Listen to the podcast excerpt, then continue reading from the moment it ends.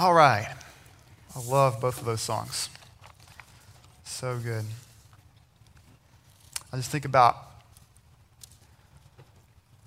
those who aren't familiar with the gospel, how foolish it must sound that we stake our whole eternity on someone else's life and death. How, how, how much we like to maintain control over our life, and we would, wouldn't we want to control our eternal state, but yet we just confess that our whole eternity rests on someone else's life, someone else's death. How strange that must sound to the unbeliever. And what a great opportunity for us to share the gospel and to glorify the manifold wisdom of God uh, in the justification of sinners. So that's what we're going to look at tonight. We're looking at justification. Last week we talked about regeneration, that work of grace by which God gives us a new heart. Uh, we're born again. This week we're looking at justification. And this little series, I guess, um, in our statement of faith on salvation, uh, theologians refer to this as the Ordo Salutis, uh, which means the order of salvation. And so we're looking at different aspects um, of our salvation, understanding how they work together. Um, whenever we talk about these things and we spend a week on each one, I always want to caution people not to separate them. Just because we break them off into different weeks so that we can uh, study them in depth doesn't mean that they work apart from one another.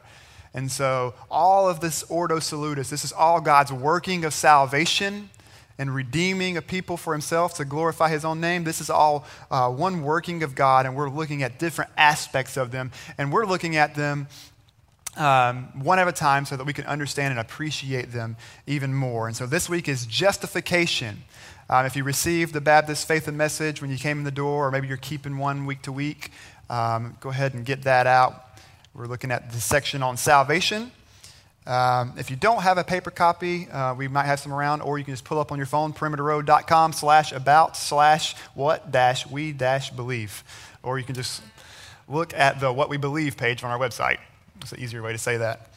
Um, so you can pull that up there as well.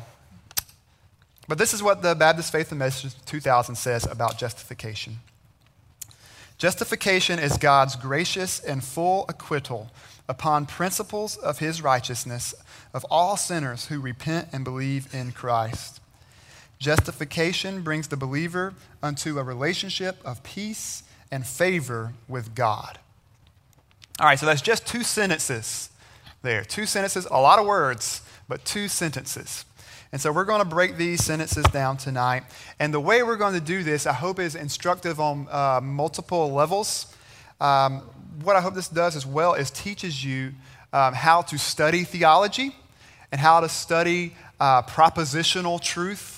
Um, and this is handy in Bible study. So maybe you're reading the book of Romans. It's a very propositional um, statement where Paul is making an argument in the book of Romans. And so uh, maybe seeing how we break this down tonight will help you study the book of Romans um, or any theology um, text. And so, what's important when you're studying propositional truth is how different propositions or statements, really, um, how they relate to one another. That's the key to getting the understanding from the text. And so, we're going to break down this very wordy first sentence here um, with a fun color code. Um, and so, uh, they didn't really teach us sentence diagramming in Charlton County. I don't know about where y'all went to school.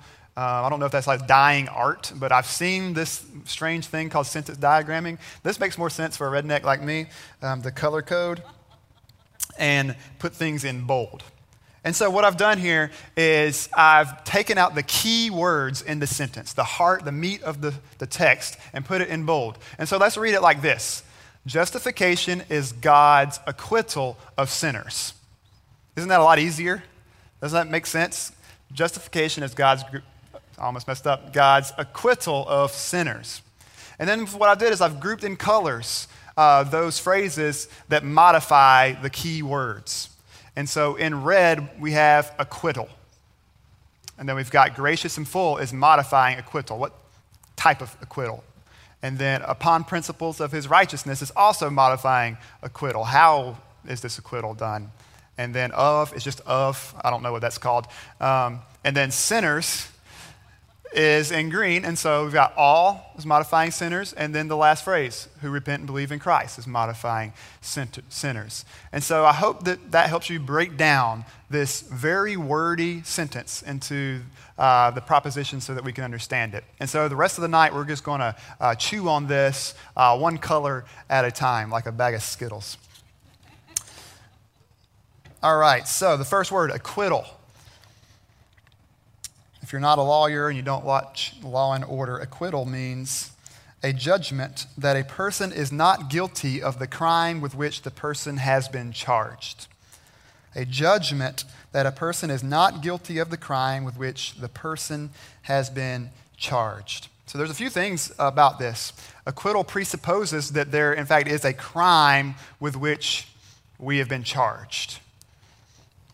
And this crime would be what we call sin.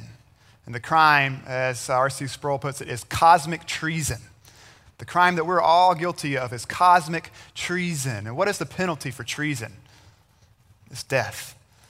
And we have committed treason. We have rebelled against the, the king, the sovereign of the universe. And we have rebelled against his kingship. And therefore, we are charged with the crime of cosmic treason.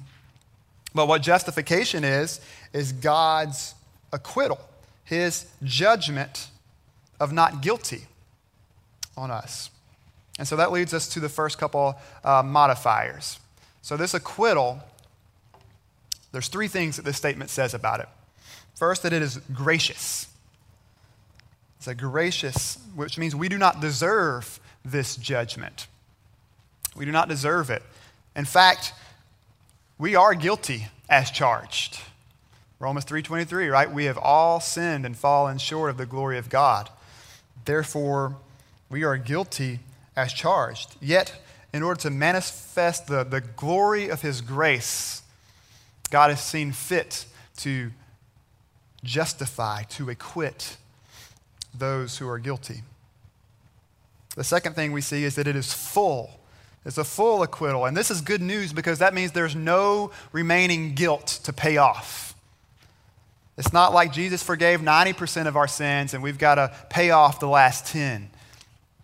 That means that there are no acts of penance or charity that we need to do in order to make ourselves right with God. And how do we how does this manifest itself in our lives? When we sin, we feel like we've got to go like put a, a, a jacket down over a puddle for an old lady, right? We've got to do something good to make up for our sin. And what that in, in effect is saying is that God's judgment of not guilty wasn't full. It was just partial, and we've got to make up the rest. We've got to do our time. And that's not what we believe.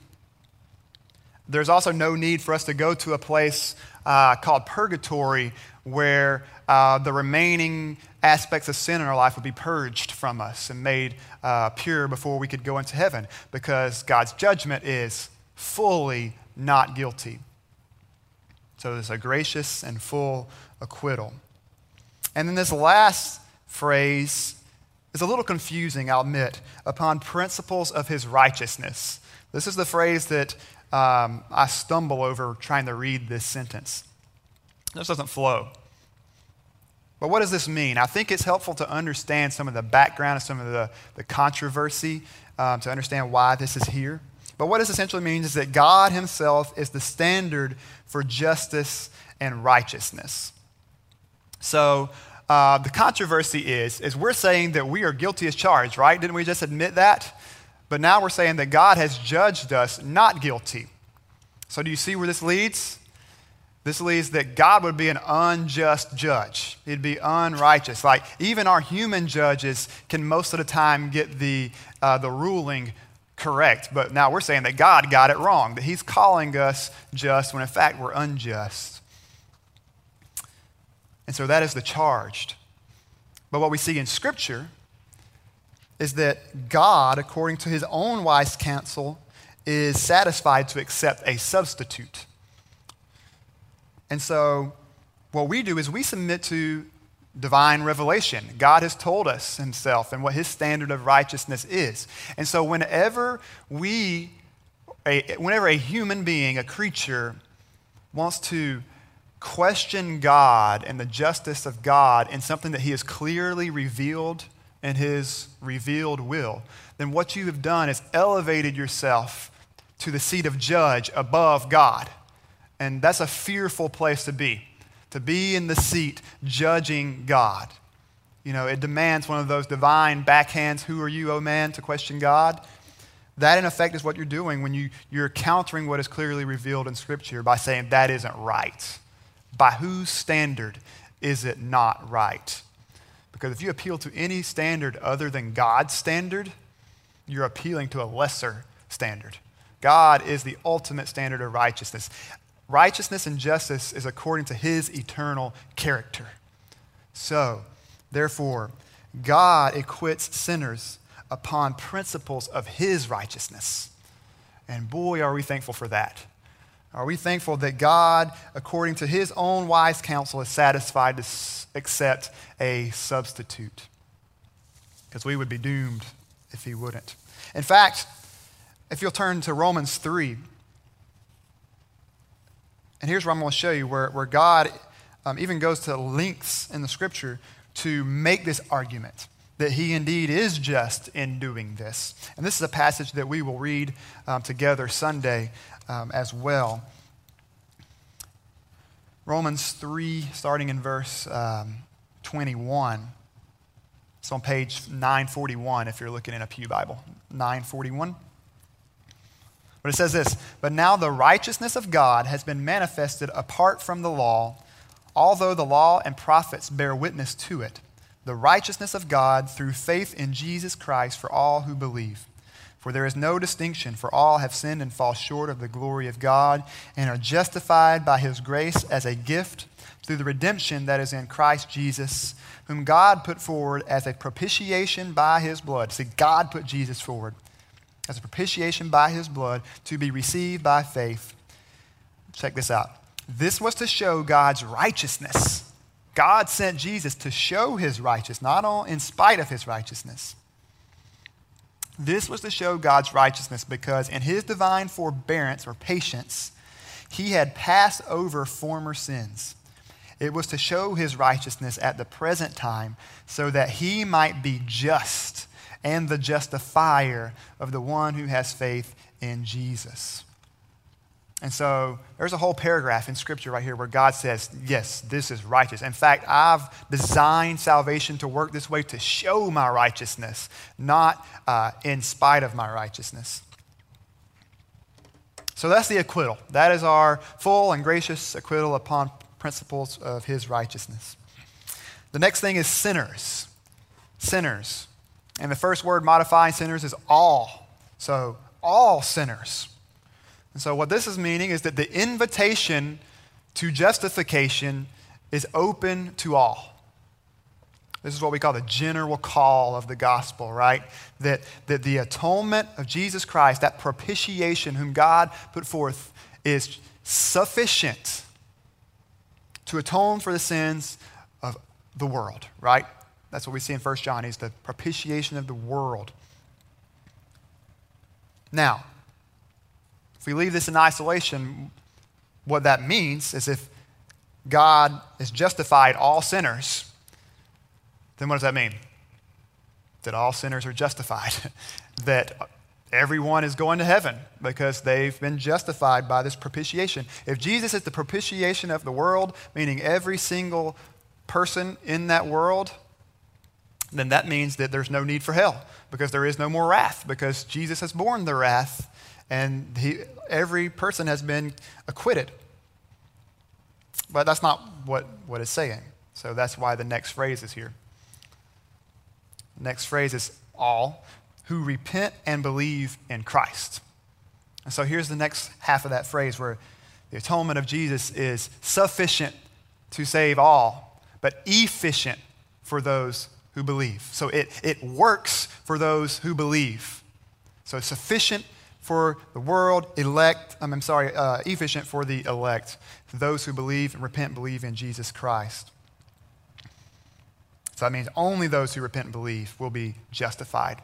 And so that, that means that there is a very real reality of hell because there is very real crimes that are still on the table because they haven't been fully cleared because they haven't been placed upon Jesus Christ.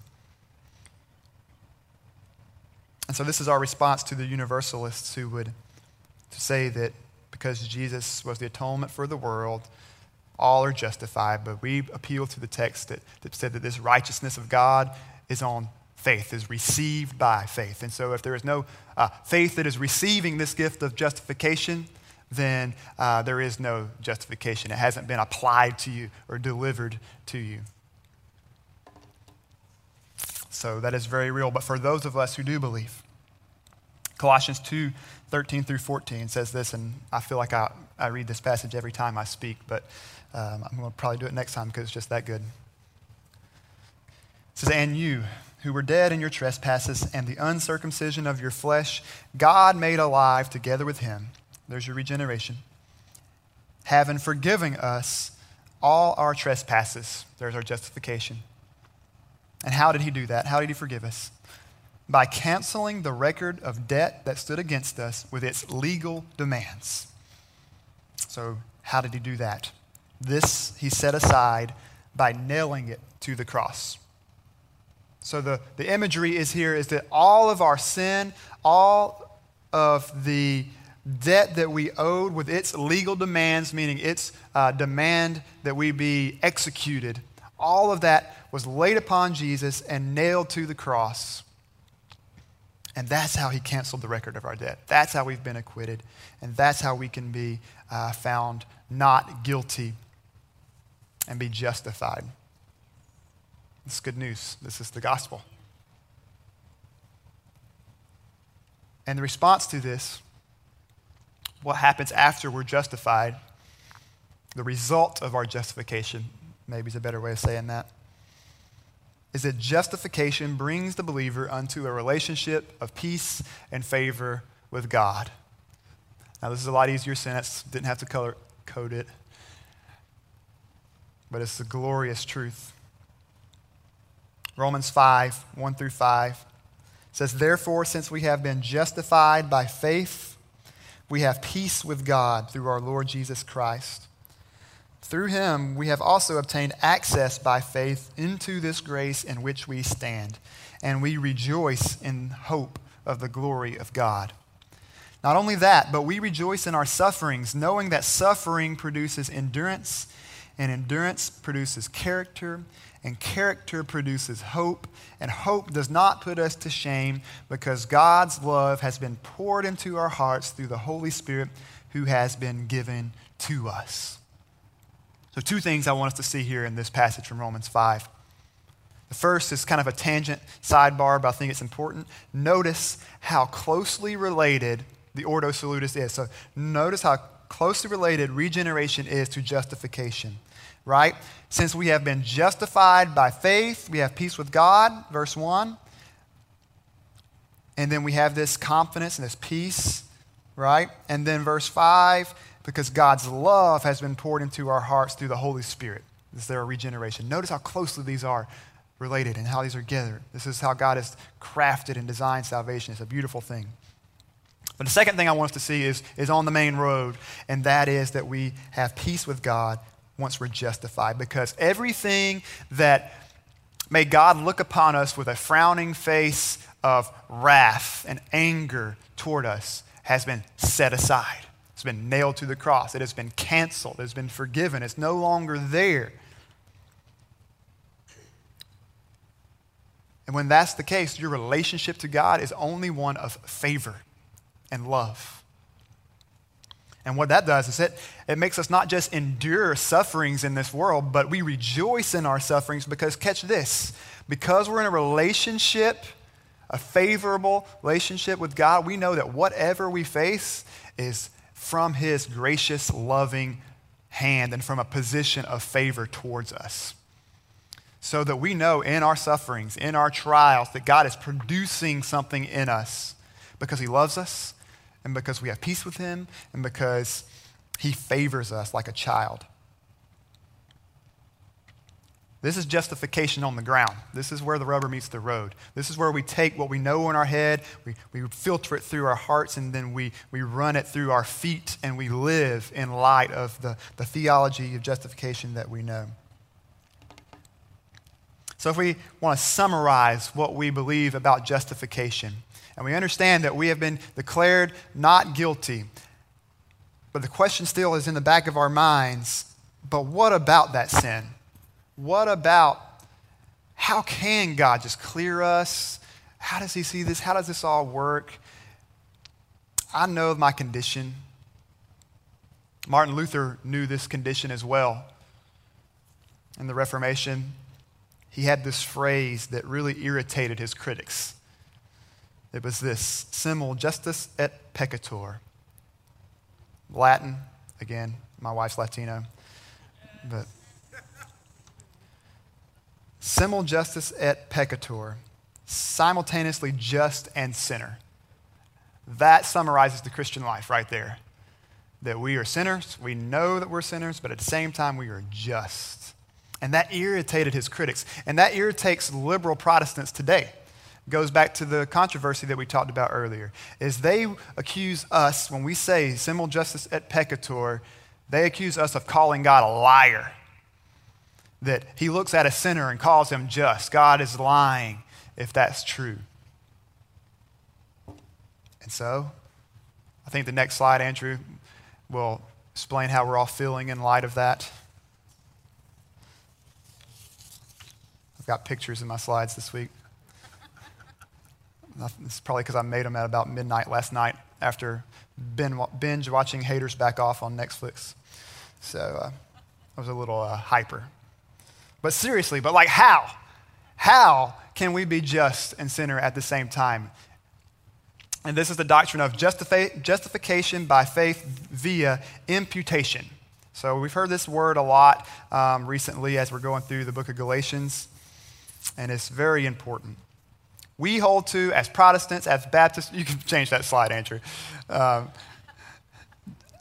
we hold to a doctrine of justification via imputation. It's easier to understand this doctrine when we compare it to its uh, counter, uh, which is justification by faith and works via infusion. And, and Brian preached a whole message pretty much on this back earlier in the Galatians series, if you want to search for that. Um, but, but here's an illustration to help you understand infusion. So I don't know if you've seen these little bottles. They're like water bottles. There's a picture on the next slide. They're water bottles, and they've got a little holder in the center where you put fruit or mint or some sort of something that flavors the water, right?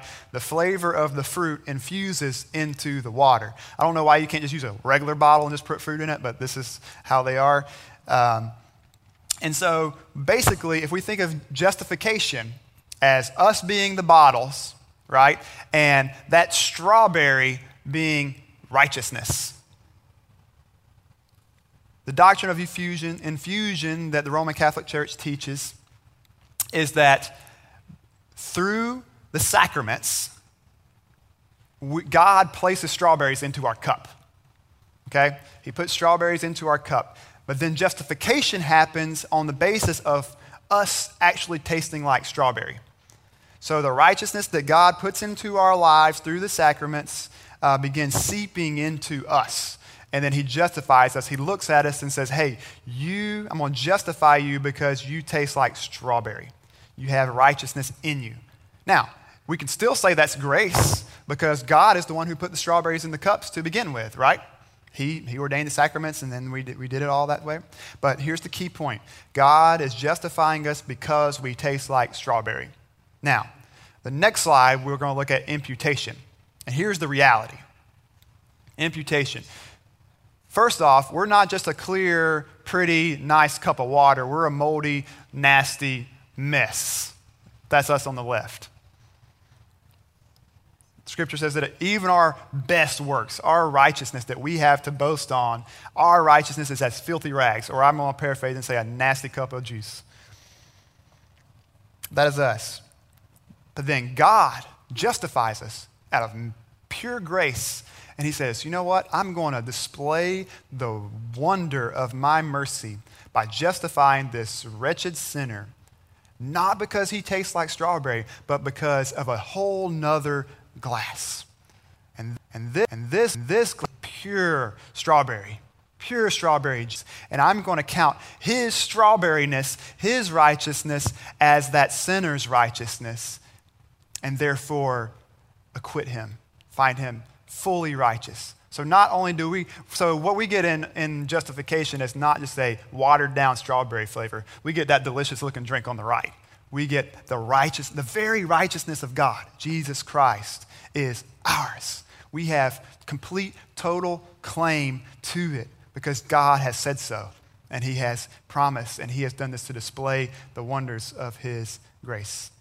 So hopefully, this little illustration has taken these big words, imputation and infusion, and brought some clarity um, to your understanding.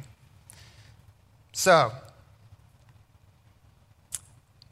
as we wind down, the first thing I want to point out is the weakness, one weakness I think in the, is in this statement is that there is no explicit mentioning of sola fide.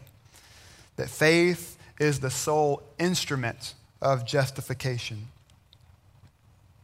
And the reason I think this is, is, is, dangerous and why I, would, I really wish it was there is because in this age, if you're watching the news and reading Christian blogs or anything like this, you know that there are growing calls for ecumenism, which is basically go along to get along. Let's all be together. Let's all come back together as Christians. It doesn't really matter what you believe. Basically, as long as you just believe that Jesus is real and God is God and very shallow theology, then we can all get along.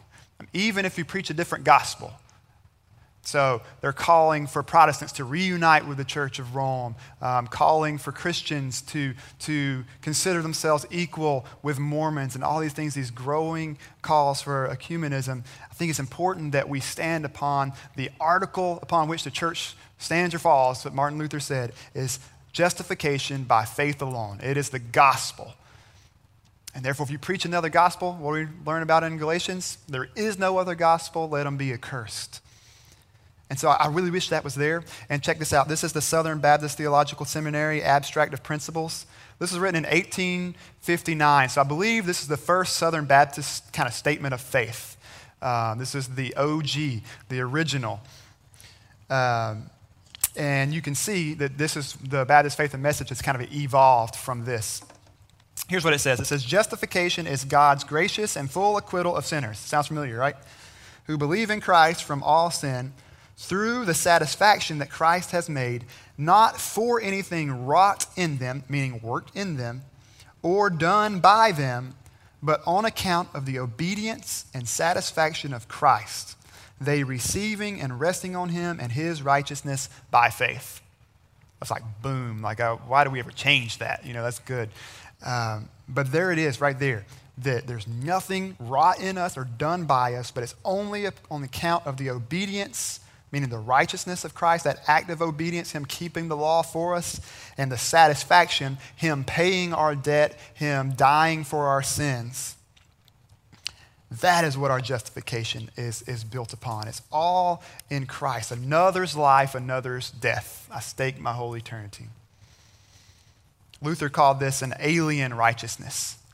And so, this is the idea that our since we have an imputed righteousness, right? Our righteousness is not within us, it's outside of us. It's a righteousness instilled from without. And here is the good thing about that.